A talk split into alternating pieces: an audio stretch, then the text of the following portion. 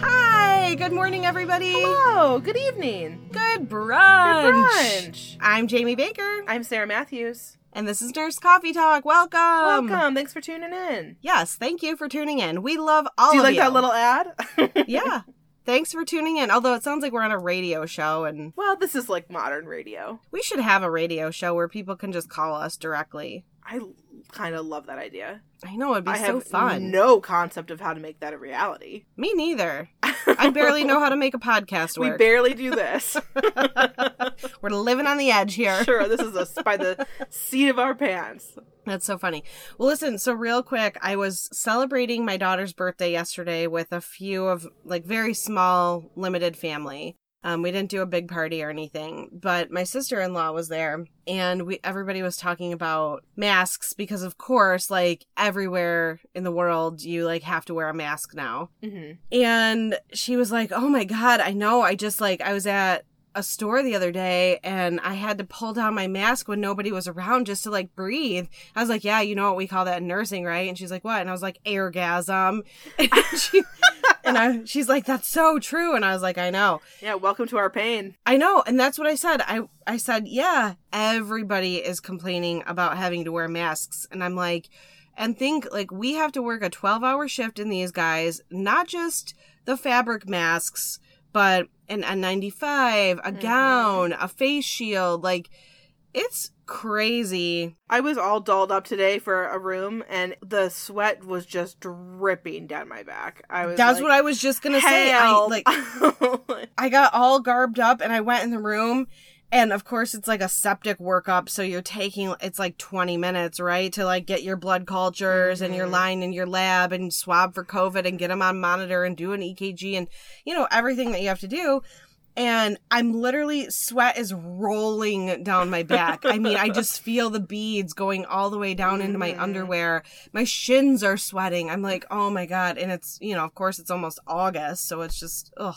it's like help. Oh, Oh awful. my god. the relief that people feel with the PAPRs that have like the little ventilation system in them. Yes. Oh my god, think that should be what We have has. CAPR shields at a couple of places I work and honestly it's surprising to me because one of the ERs like none of the ER nurses wear them and I'm whatever I grabbed a helmet grabbed my shield and I wore I wore my CAPR for the entire day I was like I need air conditioning I was having an issue where the goggles that have been provided to me do not fit over my glasses. yeah that is a problem So I opted to go without my glasses. mm, yeah I had to make it was a, a Sophie's choice situation. yeah That's so so dramatic and untrue. it was nowhere near a hard decision. It was a very basic decision. like slowly the sweat was like dripping into my like it was just so many things. And Yeah. this is obviously going to sound so common for anyone who's like regularly obviously regularly doing this, but like for those mm-hmm. of you who don't, have a moment of, of sympathy in your little hearts. Well, with glasses, it is a whole other struggle because, for example, I can see without my glasses, although it is getting worse, you know, Mhm. as I'm getting older, of course. But my problem is I can't read like monitors that are far away. Yeah, that's actually why I started wearing my glasses full time because I Mhm. really only wore them to see the like the board and stuff in in school. school. And right, then yep. when I got a nursing job, I was like, I can't see far away enough to be safe here. Like I can't even tell what the call light is. Mhm, And yeah. so I started. That's when I started wearing them because like you can tell a progression through all like my photos. Oh, yeah. of life of like oh this was like before I even wore glasses like it was not that long ago. I know, funny. Well, with glasses, the tricky choices. So, first of all, if I just have a surgical mask on, which is like when I'm at a nurse's station or something, my glasses fog up. Uh huh. if I put an N95 on with a surgical mask over it, my glasses don't have anywhere to sit. Uh huh. Sure. So they're like sticking out, you know, whatever. if I wear the CAPR, when I'm working, they they start to fall down on my face like if I bend over and stuff, and then I'm forced to like Punch yourself in the face to try and well, or like uh, deglove, throw push my finger through the CAPR and like try to adjust them. It's it, there's there's no good glasses or like solution. shake your so head back like a lion to try and get your. any nurse entrepreneurs out there who would like to design some sort of PPE that is glasses appropriate, by all means, Ah, please. because I don't think the PPE is going anywhere soon. I want a prescription CAPR. Oh, could you imagine how much much those lens shields would be though? So much. So much. That would be amazing though. That'd be cool. That would be the shit. Go for it, man.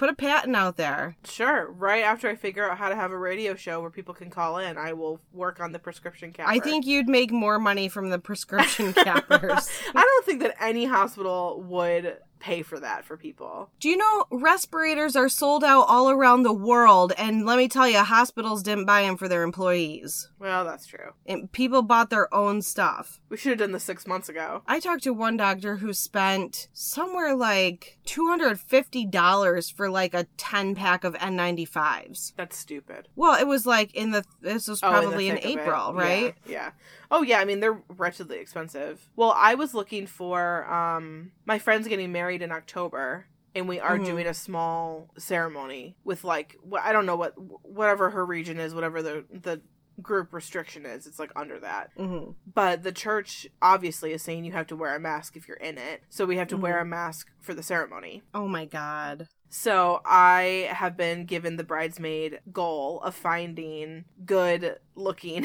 masks for the bridal party. Does the bride have to wear one too? I think they so she's not she she asked them specifically like when we're saying our vows do we have to wear a mask? And because they live together and already have are sharing all of their germs and everything, they said no. Okay, that's good. Please, for the bridesmaids, you need to find ones with like that are like flesh tone with huge lips. like with bright red lipstick, just huge cartoon Oh. caricature lips. That's actually a really funny idea. because then it's like we're not wearing a mask at all. totally. We should have it done with like Kim Kardashian makeup on the bottom so that oh it, Oh my god, amaze Oh my amazing. God, that's so funny. But yeah, now there's a huge market. I was on Etsy and it was just like page after page after page of fancy lace masks, and I was like, I Man, know. here we are. Did you say lace mask? Yes, but not the type that those idiots are posting where it's like, I got my new breathable mask, and it's like a piece of tulle, and it's like, Oh. okay, okay. no, like cotton mask with like lace sewn on top of it to make it look fancy. Oh, gotcha. I just got my kids' school supply list yesterday because my school is going back five days a week. That's insane. And I couldn't be more excited to get my kids out of the house. well, I mean, totally. I'm sure that's how a lot of people feel. but they are requiring well my my daughters are under six and they are not required to wear a mask i did buy a couple for them if they feel like they want to hmm but my son he is required to have two masks per day well let me tell you masks are not cheap the they were like 10 12 13 bucks a piece Whoa, and it's for like fabric and you can make them. elastic. I don't sew. You know me. You know who you're talking to. Never took a home ec class in my life. Couldn't put a button on if my okay. I could put a You button put a on button if my life depended to, on yeah. it. You could probably It sew, wouldn't be done up a human if you properly. to. It wouldn't be on properly, but it would be on. It would make pants hold together for like a day. so two a day. So would you buy reusable ones that you can wash? Oh yeah, absolutely. I saw. sure. So I was at Target getting supplies for one of my friend's birthday gifts that I was making. I went to the school supply section because even though it's July and I do not feel emotionally ready for school, even though I'm not going to school, it just is like a feeling, you know. Mm-hmm. Because I was still looking for the pool stuff, so I was like, man, I'm not ready for it to not be summer anymore. Well, you got a solid month left of summer. Don't worry. I know. But yeah, I was, you know, I just love going to the school supply section. Like, that's just the genuine nerd in me of like every year. I'm like, oh, I wish I could buy folders. I wish I had a reason. I need a trapper keeper. Trapper keeper. I need a new backpack. And I'm like, nope, you're a 30 year old woman and you don't need any of those things. you can find a use for a trapper keeper at home. I can and I will. but they had a whole they had a whole wall that was just masks, like little kid masks for school. Mm. And it was like a funny just obviously that's never been a thing ever before. I know. That would the be- world is different. It's so different. Fast too. Well, like for example, so my kids, they're extracurriculars that are not attached to the school. So like my daughter's gymnastics and ballet, Mhm. um, they are those are ongoing. However, anything that was attached to the school, so like my son's cross country, they're not doing any extracurricular activities. And here's my thing: like the kids are already in school to. I just feel like the limitations that people are putting on stuff is absolutely stupid because it's arbitrary.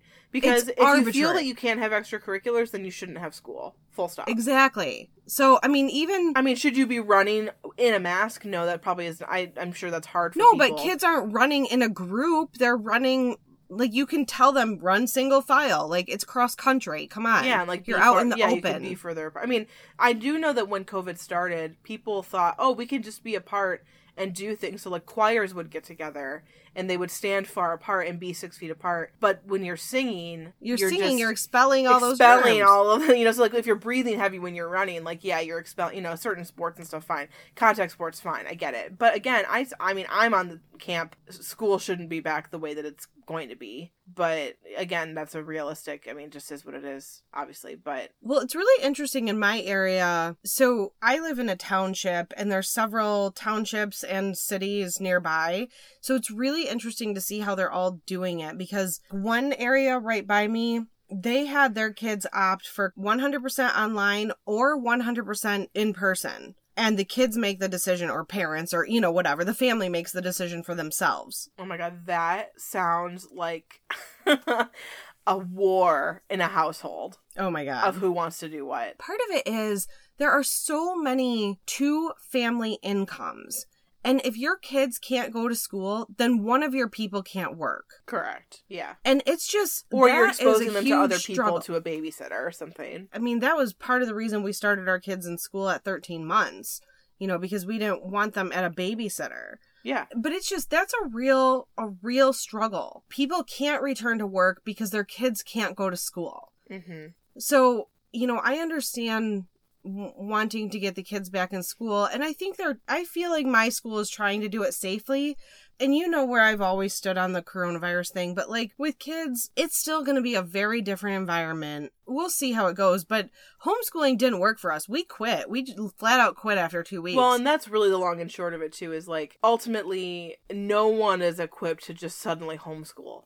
That's just Right. not. It's not a thing. right. It's not a thing. So, I mean, it's a it's a cost benefit analysis, basically, Mhm. literally in many cases. And like, but one of the things that I think is outrageous is the schools, like the colleges, the universities that are staying remote and keeping it the same price. So let me tell you. So my goddaughter is going away to school this fall. Okay. Mhm. She graduated. She was a graduating senior this year. She's going away to school. Her school, it's considered 80% online. They have the option to take math in person, which to me, you have to be in person for math. Learning math Absolutely. online I took an online math class. It was horrible. Oh God, I know, right? But she opted to take it online, which I think was a terrible decision, but it's her decision. Well, She's she, 18. she and doesn't know. I know, she has no idea. She'll live and learn. She- yep, exactly. So she's doing 100% online classes, but she's going to live in the dorm, which is probably the riskiest place to be is in the dorms. Absolutely, yes. But here's the thing. That's where colleges make their money on the dorm and the food plan. Yeah.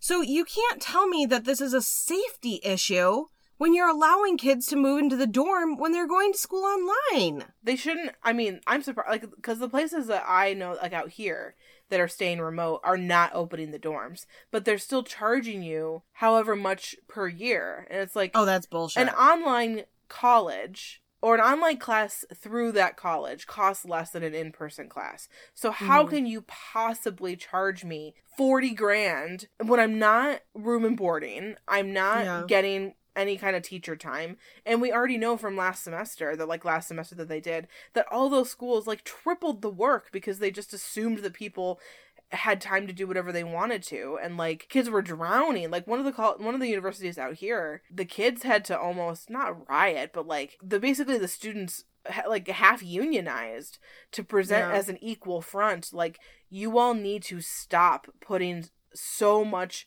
extra work on us it's Mhm. harder to work in this environment. It's harder to learn in this environment. Yeah, I'm at Mhm. home on my couch and I'm not doing any extracurriculars because they're closed, but like that doesn't mean you can triple the amount of work I have in every class. That's insane. Right. And y'all are still charging me the same. Yeah. I mean, that's insane to me. It's a very interesting dynamic, and we'll see how it goes with schools. Well, anyway, we should get into nursing stuff. I guess we should. I have a funny tidbit. Okay. It made me Love it. laugh because you know how we always complain about like the Press Ganey scores and like when you're reading the comments and stuff. Mm-hmm. It's all you know. How was the nursing? Like question: How was the nursing? Answer: The food was terrible. right. And when I told the nurses that the food was terrible, she said she couldn't do anything about it. You know, it's all so it's not relevant and it's not it's not constructive. It's not helpful. Sure. You know, and it's, it's it feels petty and whatever. So we always kind of joke about that. Well, we recently put out a survey within my service line about a new. We have this daily rounding meeting that we're doing during COVID it's virtual to try and get everyone on the same page and basically like they still have to round in person on the patients but the rest of the team doesn't because we're trying not to gather Mhm. so we're doing this new rounding thing where we can all touch base about a patient and actually it's great because we really didn't have a set structure before where the entire interdisciplinary team could touch base Mhm. Every other service does. My service has a lot of different problems. This has been one of them. Okay. Low engagement. It's been it's a, a very you know it's, I won't get into it, but it's it was a detailed problem. It's been all consuming in my life for a long time. So we sent out a little survey of what does everyone think about it? Do you think that it's beneficial? What would you change about it? You know, X, Y, and Z. The main complaints were the timing of it, which was catered to one specific discipline because it was work, work what worked best for them, and it's not Mhm. as convenient for the rest of us. But like, it's not going to be overly convenient for everybody at any time. So like, it just is what it is. Sure. But then there were all of these. Co- it was like, uh, how helpful are do you find these rounds? Extremely helpful, very helpful, somewhat helpful, not helpful. I'm sorry. Was the survey for the patient or for the people involved in the rounds? Us, uh, the employees, in, at round in rounds. Okay. So on a scale of like one to five, one being definitely not helpful and five being extremely helpful, like you Oh, know, God. rate, rate all these things. Out of all the responses, I would say like I would say seventy to eighty percent were all within the top two of it's either definitely helpful or very helpful, and people had good Oh, things to say, okay. whatever. However, there was very clearly like two or three people who took this when they had a bee in their bonnet Mm-hmm. because every single answer was definitely not helpful. And like they were doctors. it was the APPs, yeah. Oh, it was the APPs, Yeah. not the doctors. We don't have the doctors on our rounds, Oh. which is another bee in my bonnet, but that's a discussion for another time. And it's these there's a few APPs that like hate having to basically communicate. They just hate it. They don't want to. And all the comments were like, "Let's do away with this altogether. Why can't people just reach out if they have questions?" Oh, come on. Because we don't even know what fucking questions to ask if we're not on rounds with you to know what you're talking about. Right, sure. And I was reading them, and of course, you always go to the negative stuff first because that's what sticks with you, obviously. hmm And there were some that were directed directly at me, oh, really? not by name, but like by department, Well, sure. Right. about stuff that had nothing to do with rounds. Like what? It was like the case managers meet need show no investment in getting uh, prior auth for meds and sending down scripts. oh, really? Okay, well, let's break that apart. Number one being I don't have prescribing rights, so I can't Right. send down scripts. Number two, the only reason that any med that you've ever prescribed has gotten a prior auth is because I've done it. So I don't know, literally don't know what you're talking about. and I can't know that the patient's on a medication that has been started unless you tell me about it. And you know where we do that? Rounds. so you know how you can increase engagement? Having rounds. People make me hate people. People make me hate people. That's exactly right. And I was sitting there with my mouth open, like I am at an absolute fucking loss with some of these responses. It Oh blew God. me away, and so many of them had nothing to do with rounds and were so irrelevant. You know, it's like, well, what, what, um, what's an advantage of rounds? The time. What's a dis- disadvantage of rounds? The time. okay, okay. So like, no, you can't. You literally, it was, it was just data point after data point after data point of essentially completely useless information. Because Awesome. for whatever, if there were five people that were for it, there were five people that were against it. Like it was. I was laughing by the end of it because I'm like, this is the stupidest survey that anyone's ever taken. Oh and I, I was just having very strong Press Ganey vibes from the whole thing. and I was like, it's a good thing that we're not getting funding based on our results from this survey because this No didn't go well. the worst. Oh my gosh. Wow. That's all. That's my little. That's my little irritation story. I love it. I, I, love was it. hot about it though when I got this the thing. Oh my god. I didn't want to interrupt your story, but again, a bee under their bonnet. You and your geriatric phrases. I feel like your name was supposed to be like Ethel or. Oh my, Oh god, my you're God, so funny. so- I actually said something-. I said something the other day that people like a group of people turned around and looked at me, and I was like, "Shut up!" I know I'm 72. I know, Trapped in the body of a 32 year old. It's so funny. You must have a bee under your bonnet. I stand by it. you know what's really funny is I've been using this phrase because, well, initially I started using it because I thought it was funny because somebody said it and I was like, oh my God, I haven't heard that phrase in forever. So I started using it particularly with my girls because it seems really appropriate because they bang themselves up all the time, right? Mm-hmm. The phrase that smarts. Uh huh. Like, sure. oh, that really smarts. It's very like British. it hurts, but it's not like bad enough to really require intervention. It's just gonna like put you off your track for a minute and make you Uh-huh. rub it and make a face, Mhm. right? Like that smarts. So I've been using it with my girl. I'm like, oh, does that that must really smart? oh, that's funny. I probably heard it from you or something. I don't know that I say that one, but I am going to start. you must. It goes with your 84 year old language. So. so when I was growing up, my my dad used to joke. I don't know where this came from, but he's older, so it's he's got a lot of cornball humor mm. and That's called dad jokes. dad jokes. And he goes, "I'm done. D U N done." Okay. I don't know why, but that was just and like obviously that's not how you spell done, and we know that. Right. But and he knows that. But like I don't know if that's just whatever wherever he got it from. So I've said it a few times because you know how you, how you think things are universal phrases because you heard them a lot growing up, and then you repeat Sure. them, and they're Sure. like, "What are you literally talking about?" And you're like, "Oh, is that just a my household thing?" Oh, It must be. might be. So I was um walking home with one of my friends and she goes, This heat, oh my god, I'm done. D U N done. I just stared at her and she goes, I know that's not how you spell done. And I was like, That's not why I'm looking at you. Did we have the same father growing up? Like what what what happened? Wait, is this the girl that also has that fear of when like No, I wish that would have been so funny. Oh, okay. That's funny. For those of you All who right. don't know, we're both afraid of dots. it's a, a long story. Dots. It's bizarre. I- I'm not getting into it. anyway, we should get into today's topic. Okay. I don't know how long ago this was put out, if it was put out at the beginning of 2020 or the end of 2019, but Purdue University put out an oh, sorry, never mind, have the date, October 7th, 2019. So it's a little outdated, but we were looking for some topics that might be appealing Well, and not this quite a came year up. old. It's not even a year old. Yeah. So, I mean, I would call it relevant, except that 2020 has really determined that like relevancy is like daily. So, yes, that's true. so The dumpster fire that is 2020, it's ever changing. Right.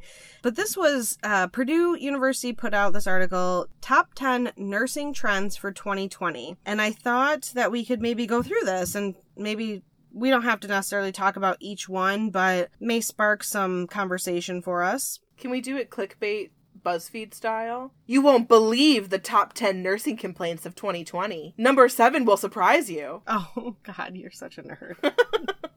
no, we cannot Yes. because you're a nerd. I want to. Gotta reel them in, get them hooked so they have to listen till number 7 and then be disappointed. They'd be disappointed. Oh my god. You're so funny. All right. So uh, the article starts with nursing is the nation's largest healthcare profession. I think we're all very well aware of that. 4 million registered nurses in the US, and the need is a growing, my friends. sure is. Tell your friends. Tell your friends. Get out or the, don't r- if you want them to all stay the friends. Art history majors. The U.S. Bureau of Labor Statistics projects that employment of registered nurses will grow 12% from 2018 to 2028, much faster than other professions. The first top 10 nursing trend for 2020 is increased specialization. Oh, well, isn't that appropriate? I know. So it says the demand for RNs who specialize in specific areas of medicine like psych, OB, gerontology, etc. is on the rise. Specialization enables the nurse to be an expert in the area in which he or she is providing care. It also opens the door to opportunities for career advancement. So, I do have things to say about that. Yeah, let's talk about it. The first being just because people are talking about it more doesn't mean that they've invented something. Because nurses who worked on the specific designated, because there's always been designated floors. Not always Mhm. in terms of the history of healthcare, because of course hospital wards just used to have wards. But Sure. definitely a decent number of generations have passed where we have had this is the OB area, this is the ICU area, this is the neuro area. Like there've been they've been divided. So like of course nurses who can like who work on that floor for more than a year or two are gonna be specialized basically because that's the patient population that they see.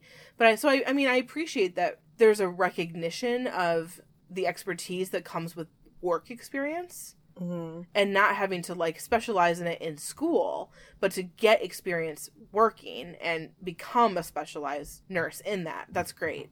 But it's Mhm. interesting that they're like, this is a new thing that we're trying to tell nurses they should be doing. Well, it was happening already. So I don't really, I don't, I guess I don't really get that angle. Okay, well, let me counter that. Uh huh. which is we have talked numerous times about the older mentality that a nurse is a nurse is a nurse is a nurse. And 50 years ago, a nurse is a nurse is a nurse is a nurse might have been true. You might have had somebody who worked like the same nurse was caring for diphtheria and also delivering babies. Yeah. Yay? No? I don't know. Yeah. I think definitely in, definitely in, in like smaller hospitals and like Sure. the ICU nurse also is the one that delivered, or the ER nurse is also the one that delivered your baby because she was the OB nurse on call too. Right. So I think the recognition that there's increased specialization is something that nurses have known for years, obviously. You don't, if you work OB or psych, like, don't put me on a med surg floor. We've even talked about that in the ICUs. Mm-hmm.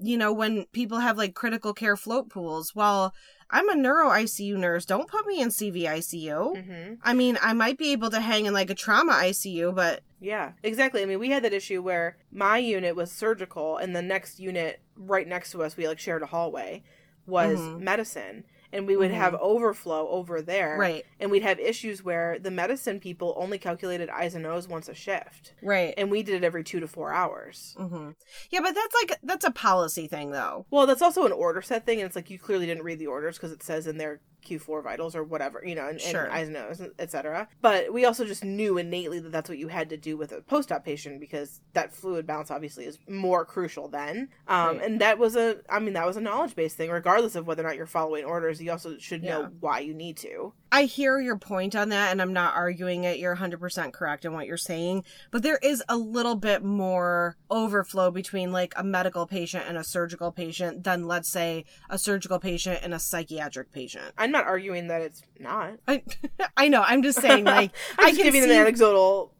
I'm I can see where they would they would it. overflow that stuff, but like I mean, you and I have talked time and again that like nurses have increased their specialization and a nurse is not a nurse is not a nurse. If you specialize in OB, you're really not well rounded enough to go work in another area. And like No, one and of I the guess what- hospitals I oh go ahead. Well, I guess what my what I'm saying about like I don't understand the angle that they're taking is less Mhm. about the recognition of that and more about that they're I feel like there's this angle of instead of making people aware of what's already true, they're trying to like we're to make nurses specialize. And like like they're acting like there's an initiative when in fact it's already happening. Well, both. It is already happening, but there is kind of an initiative, and I don't know it formally, but the fact that specialized nurses are being required more and more frequently to obtain higher like certifications. So like all your um like your boards. So like the emergency nursing like the BCEN which is the certification for emergency nurses. There's OB certifications. There's PACU and OR certifications. You know so you're being required to go pay these extra funds take additional coursework and then test out to become a certified nurse in your field yeah. so i mean there is that initiative to push for higher level certification within your specialization so Yeah. And I I mean I support that. I fully support that. I think that's great. completely but i think it's interesting to read this because you and i have said over and over a nurse's nurse's nurse is just not true Right. And so that mentality is phasing out, and the people who feel that way are literally old school and not relevant of in their touch. in their thoughts. They're Yeah. completely out of touch.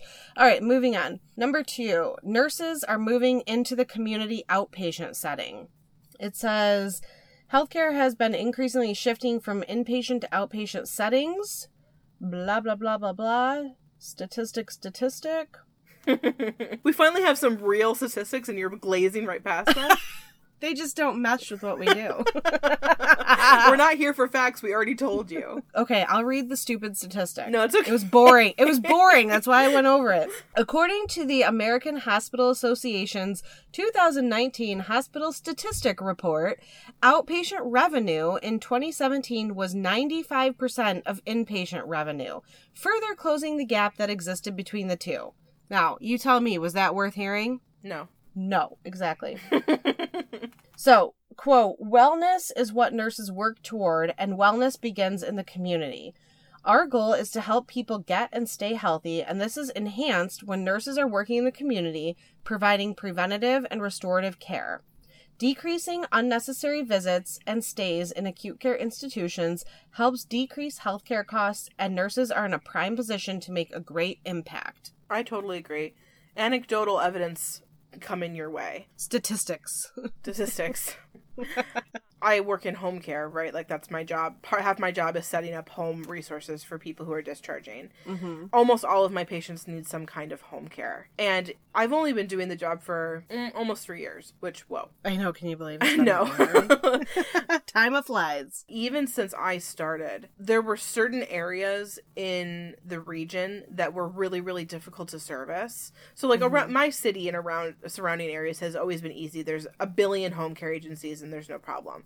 But you get out to the rural areas, and there just aren't. There might be two. They one doesn't take the insurance, and the other doesn't have any availability, and then you're SOL. So Mhm. there's been a lot of struggles, and like there have been areas that I've noted in my mind is like, okay, when I know a patient lives there, I need to really be on my game when it, we're talking about discharge because I likely will need some advance notice. It's a hard to service area, X, Y, and Z.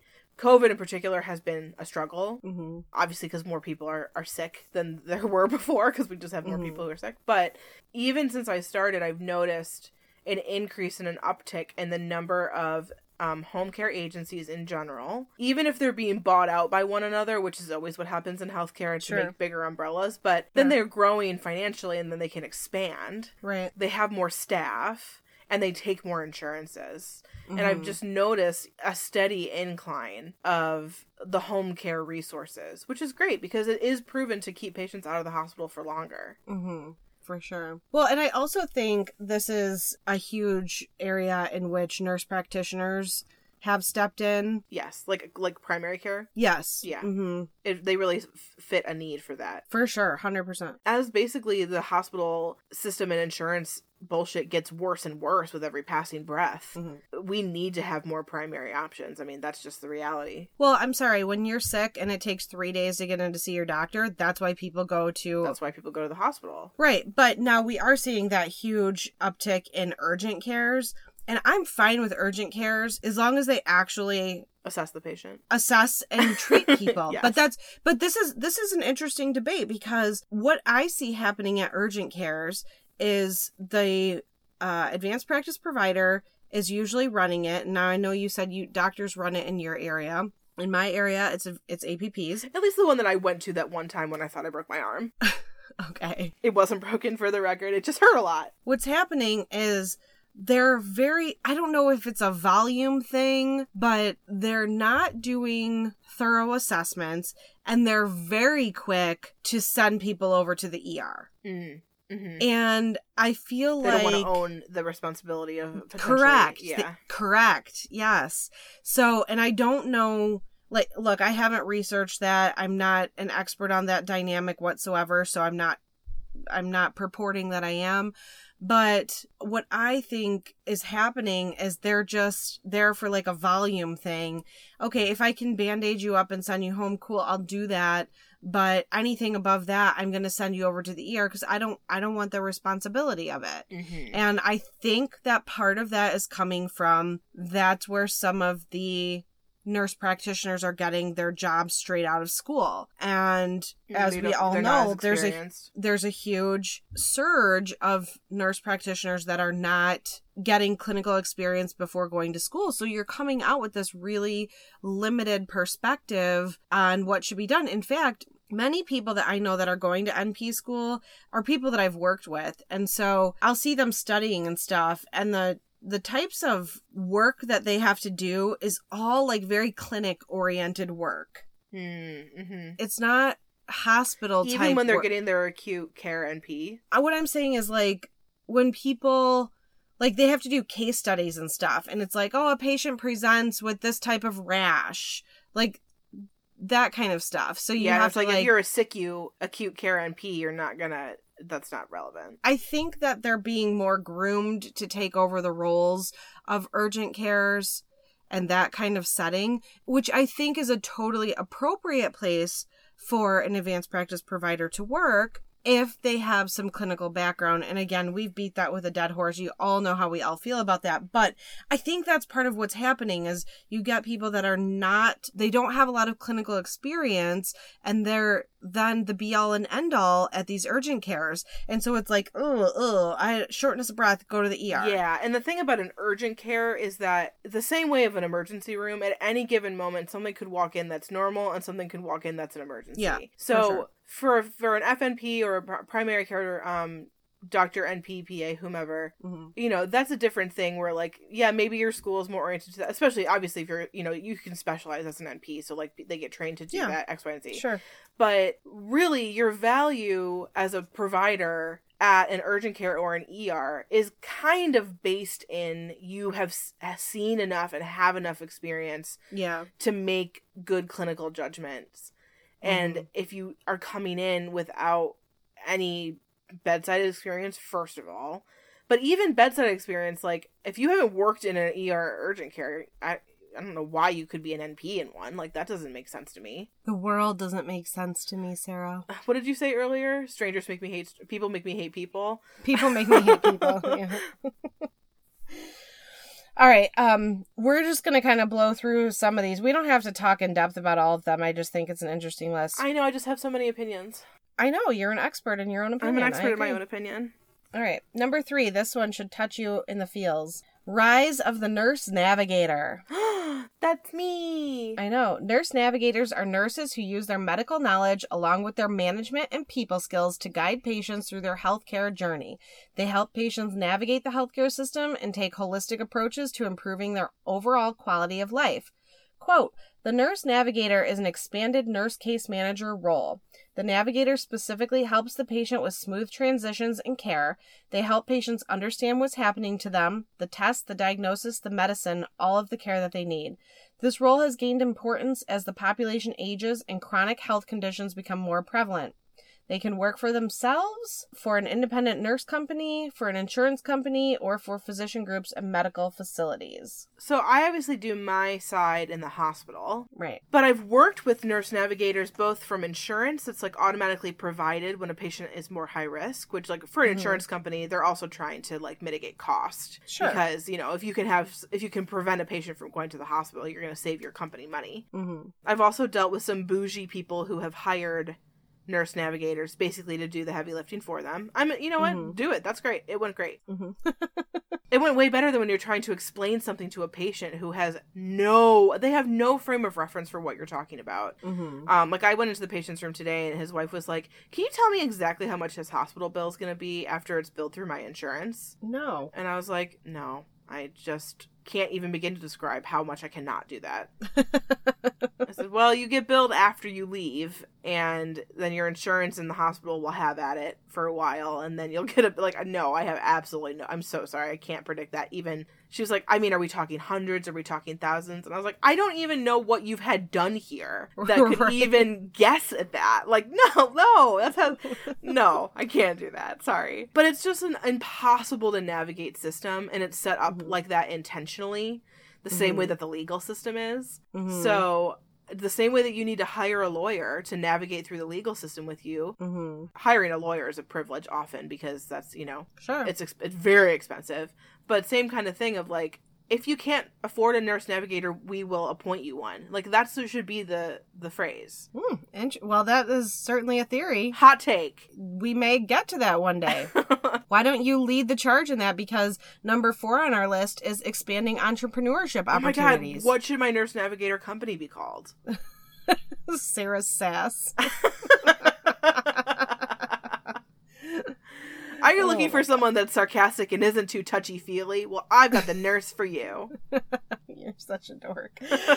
Number four, expanding entrepreneurship opportunities. Entrepreneurship is a trend in nursing that's on the rise. Quote, there are many opportunities for nurses to set up their own business. Nurse navigators and nurse practitioners who provide direct services to patients are two examples, and I would say not even close to all of them. I mean, not even close to all the examples. This is particularly important in rural areas that need services. There you go. mm-hmm. There are also entrepreneur opportunities that don't involve direct patient care. Nurse informatics is one. Mm-hmm. Nurse consultants who visit doctors' offices and clinics to consult on electronic health records to help with scheduling and documentation. Nurse entrepreneurs who work as quality management experts for assistant care and long term living. Uh, Mhm. Many, many, many other as well. There's so many things. That's how my parents kind of sold me on it when we were talking about what I should do to like, you know, Mhm. be a person. Right. They were like, even if you don't want to stay bedside, there is literally no end to the different types of things you can do.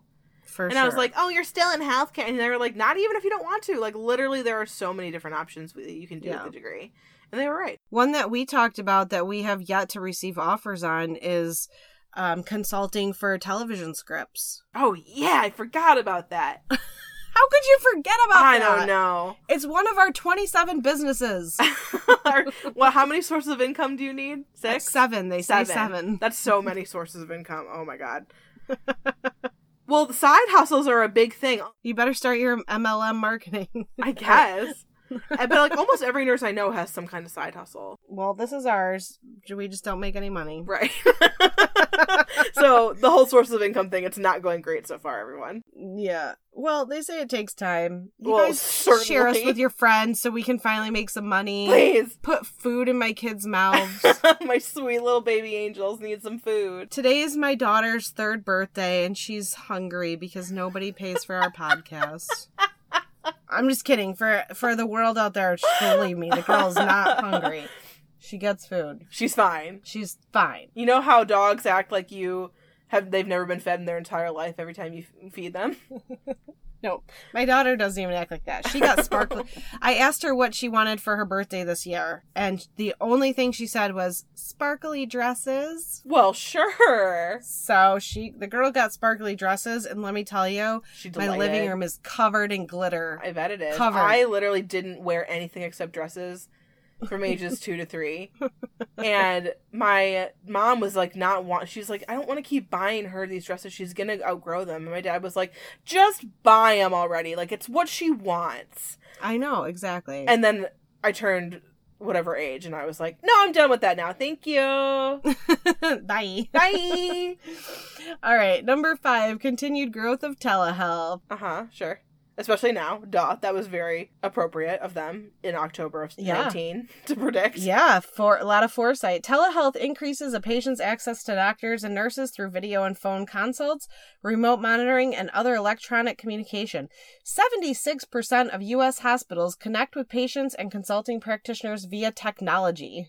That's stupid. So, via phone call? Okay, thanks. Yeah, right. Phone call and Also been happening since 1984, but The- okay. my medicine portal shit Yeah. too.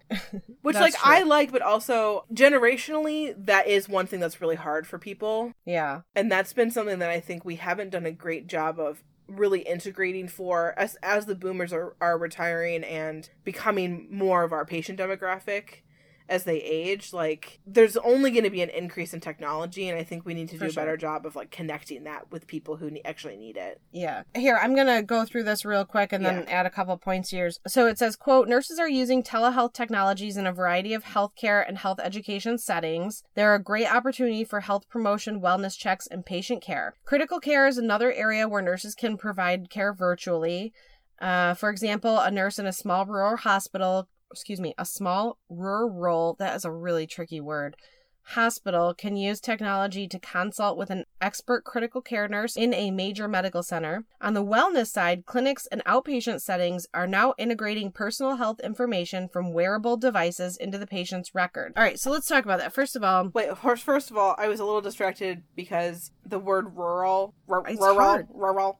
There's an episode of 30 Rock called The Rural Juror. oh god.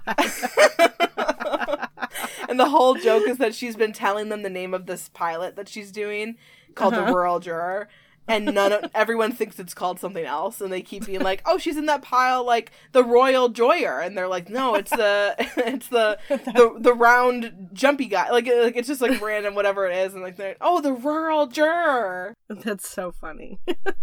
But I can speak to t- telehealth a little bit because that's part of home care too. Go ahead, and then I'll make a couple points and we got to move on. Well, we do telehealth for our heart failure patients because it's actually the easiest way to one get them in the habit of doing something and two to stay connected to it. So they Yeah. weigh themselves, blood pressure, pulse, whatever else. It's all in one little machine that automatically gets trended and uploaded. And then it's Mhm. like, oh, you gained two pounds overnight. Let me adjust your diuretic, and you get a little flag. That's in a way that, like, you know, we still have patients who show up forty pounds up, which is agony Sure. Yeah. but it's we're able to do a lot more outpatient management. I mean, that's Mhm. crucial. hmm That's awesome because the ulterior motive for the hospital is obviously keeping patients out of the hospital Yes. because that 30 day no reimbursement. Yeah. That's the bane of my existence. I know, the bane of all of our existences. But from a critical care perspective, telehealth has become huge because obviously, if you are in a facility that's not a level one facility and doesn't have specialists in house, you know, a lot of places are using like robots or iPads or whatever to consult with like neuro specialists and things like that. Stroke specialists I is a big that. one That's great. yeah so that's hugely helpful so people that maybe aren't in the presence of that specialist can still get the help of the specialist from a wellness side you look at things like loop recorders and things like that i know my dad you know we talked about when my dad went into afib and he's like absolutely completely overwhelmed by anxiety and he often he won't acknowledge his anxiety the rest of my family knows he's he's a very anxious person Mm. but he kept thinking that he was an AFib and he literally was altering his life because he'd be like, I'm an AFib. I can't do anything. And he was on the correct medication. He was following up regularly with a cardiologist, you know, all these things. Well, finally, his doctor recommended like a little it's like a personal EKG machine and it just go he, he just pastes it to the back of his phone so it's always on his phone with him. If he feels like he's an AFib you apply two fingers to each of the pads and Oh. it takes your EKG How? And- that's wild. and if you want to send it to your physician you can send it to your physician and they'll read it like within minutes Oh my god. and if there's something life threatening, they'll contact you and tell you to go to the hospital or call 911 or whatever. But let me tell you, this has been a game changer Oh yeah. For, I bet. for him because there have been, at first, when he first got it, he was like, I'm an AFib. And he'd go do his EKG, and his doctor would call and be like, Nope, you're good. You're not an AFib. You can go about your life. Everything's fine. Interesting. He was feeling like he was having AFib attacks, I would say nearly daily. And since he got this and was told multiple times that he was not an AFib, he has only had one true AFib attack Mhm. in a year and a half. He's learned what's what's real and what's not for him. No, he just goes on the EKG and he. confirms it right there. Well, I was reading an H&P recently that was um patient presented after her Apple Watch told her the Apple Watch read something and she Yeah, you told me well. about that. Yeah, and she like legit was having a heart attack. yeah, that's crazy. That's cra- and like they put it in the H&P which made me laugh because it was such like a modern thing to see. yeah. It didn't feel very like I mean, but that was what happened. That was exactly the truth, but hmm This whole thing, we kind of divert because we took telehealth and took it to technology, but this is supposed to be nursing, nursing trends. But that's okay. Telehealth, technology, It's Nurses are going to have to use technology more. There's a trend. There you go. and they're going to have to help all of their friends and family navigate all these different healthcare technologies that are coming out because we're the go to sure. for. Can you look at this real quick? Yep, absolutely. Yep. Oh, my dad has my dad has emailed me his EKGs and been like, "What do you think?" Do Oh, you that's think?" actually a good. I'm We like, should write that down as an, another episode option. What's the, that? The can you look at this real quick Oh yeah, for sure. and just telling stories about that because I've got several. all right, these last th- couple we got to go through quickly. Okay, I'm ready. Increasing need for doctoral education. The number of nurses enrolling in doctoral education programs is growing, specifically for the doctor of nursing practice. There's a physician shortage in our country and we need more direct care providers. Nurse practitioners are increasingly earning a doctoral level education to fill some of that void. In addition, the future of nursing includes a mandate to have more doctorally prepared nurses. Okay, first of all, I'm 100% against this. I think this is business pushing Same, totally. I, I think it's business pushing its agenda onto nurses who don't know any better because let me tell you, You're not I going to didn't make know any money better. to make it worth it. absolutely. I didn't know any better. I went and got my master's degree and I've literally gotten zero increase in pay, but I'm 90 grand in debt.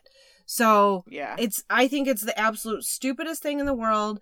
I think that hospitals and whoever these people are that are saying we need more doctorally prepared nurses. No, no, we don't. We just need a better education for master's prepared nurses who want to be advanced practice providers. And let me tell you, maybe if you give them a little experience before they go into school, you won't need them to be doctorally like- prepared. like I like how the band-aid for not having an adequate master's program is to just we'll come back and just pay us more money and we'll just teach you better. Right. Right. It's just business pushing its agenda on poor nurses who are just stuck in this cycle and like, oh, if you want to get a job with us, you need to be have a doctoral degree. No, no, you don't. Well, I feel that way about the poor physical therapists Oh God, and who social have barely workers. who have barely an inch to move up.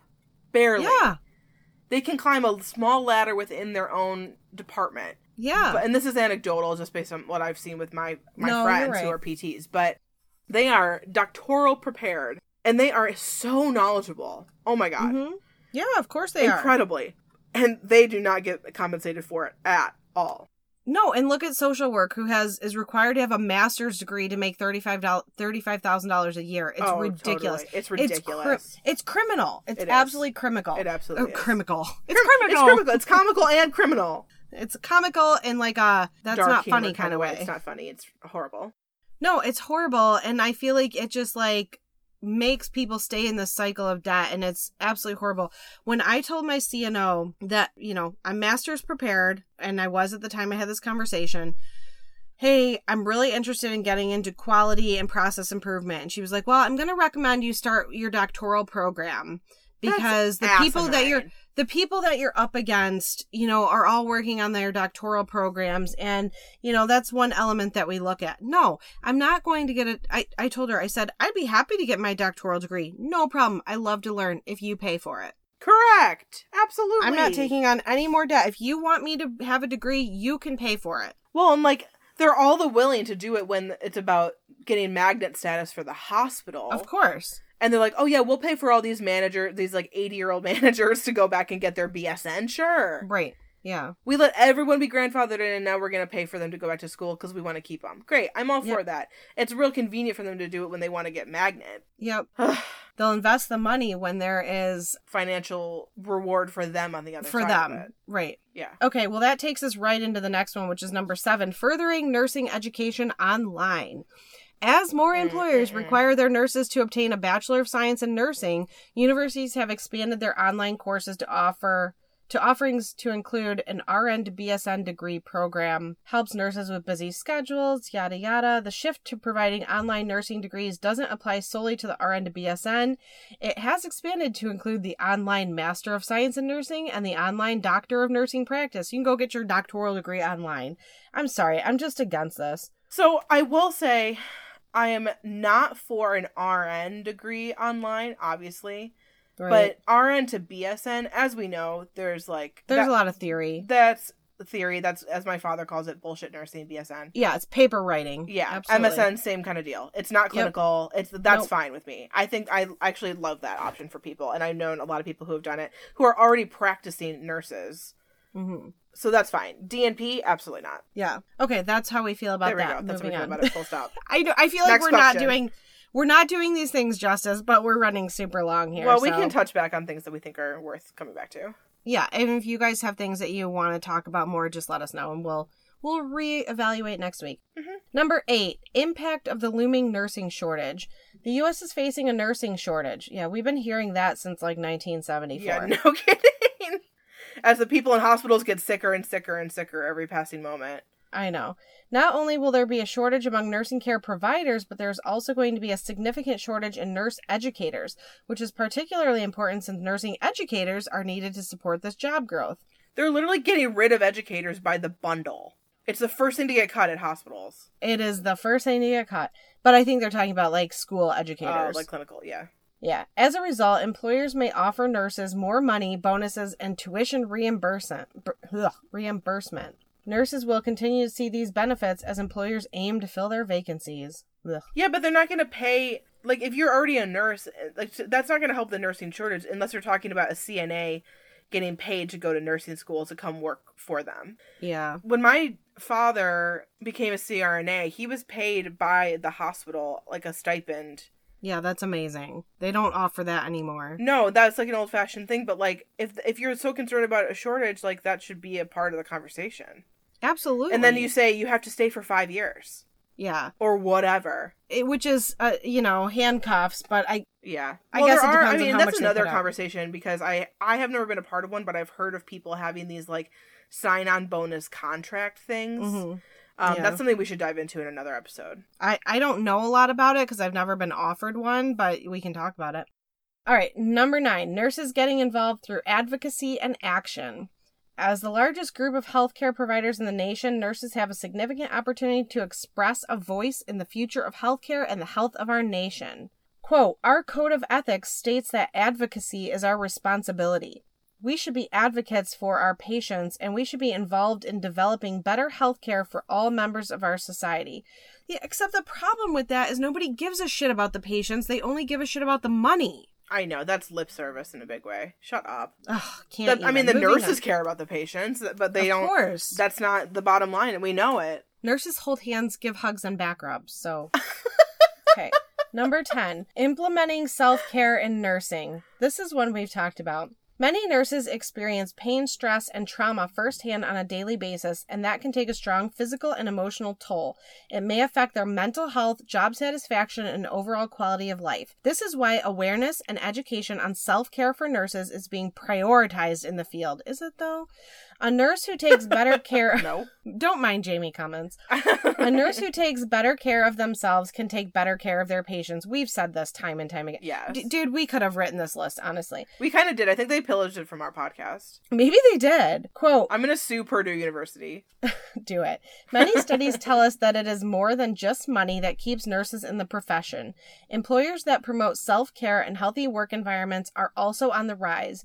As we battle nurse burnout and compassion fatigue, they literally took our topic ideas. Mhm. as a result of the type of work nurses do. Quote, there is definitely correlation between a healthy work environment and nurses being able to provide high quality, safe care that influences positive patient outcomes. More institutions are recognizing the importance of a healthy environment for all. Yeah, they might recognize the healthy environment, but they won't support the funding for a healthy environment. Correct. Oh, so annoying. I know. I hate that we went out on two annoying ones. We all know these things. If you guys want to talk about these things more, let us know. Do you have any final wrap up thoughts? no, not particularly. I mean, I've got a lot of. I have a lot of thoughts. That's probably how our audience feels. They're probably just like, uh, mm, I mean, I feel like I appreciate that that list is actually more diverse than I was expecting in terms oh, of good, how well rounded nursing is. good. I feel like often it's like increase in like pain seekers, increase in you know sta- Oh. staffing ratio, like and like they're like I feel like Oh. it's more um I don't know just things you've heard a billion times before or like taken directly from like CEUs and different things like that. yeah, And, like, or, or increase you know how busy they are and like whatever or the, di- the the Mhm. doctor nurse relationship and it's like listen don't Yeah. pander to me like that's there's normal shit that goes on for a job but then we're Mhm. talking about nursing as a career right. what is impactful. And I think that this Yeah. is actually a pretty comprehensive list. Good. Okay. Well, good. Well, I'm glad you liked the list. Thank you to Purdue University Global. I should add that at the after the last one, it says in bold letters, "Earn your next nursing degree online with Purdue Global," and then it talks more oh, about that. I see you, Purdue Globo. I see you. and there's more information talking about uh, the Purdue Global University, Mhm. whatever. Anyway, all right. As always, if you guys have uh, feedback that you want to give us, or comments, suggestions, stories, we'd love to hear them. And we have to say, we're a little disappointed in the number of stories we've gotten about your favorite nursing moments because we really want to do this episode. We think it'll be a really uplifting episode, but we need you all to write in. If Instagram isn't enough characters, then send it to our Gmail, nursecoffeetalk at gmail.com. We really need your feedback. Otherwise, we're going to have to cancel this episode if we don't get enough. I know, and we, we just think it would be probably one of the most uplifting stories that Yes. we do. We You've we heard all of hear, our stories. We want to hear your warm, fuzzy moments. Yeah. Can I tell you one real quick before we go? Oh my god, I have to edit this. Okay, okay, fine. Never mind. Goodbye. Go, just go. I was sending a patient home on hospice, and the daughter called me and told me that she wished that we lived closer because she really felt that we bonded and that she trusted me out of anyone that she talked to at the hospital. Oh, she wanted she- to be your friend. She wanted to be my friend. Oh, just tell her about our podcast. She can hear you every day. Great. it's a one-sided friendship, but That's all right. all right, everybody. You guys have a fantastic week. We love you, and we'll speak to you next week. Bye. Bye.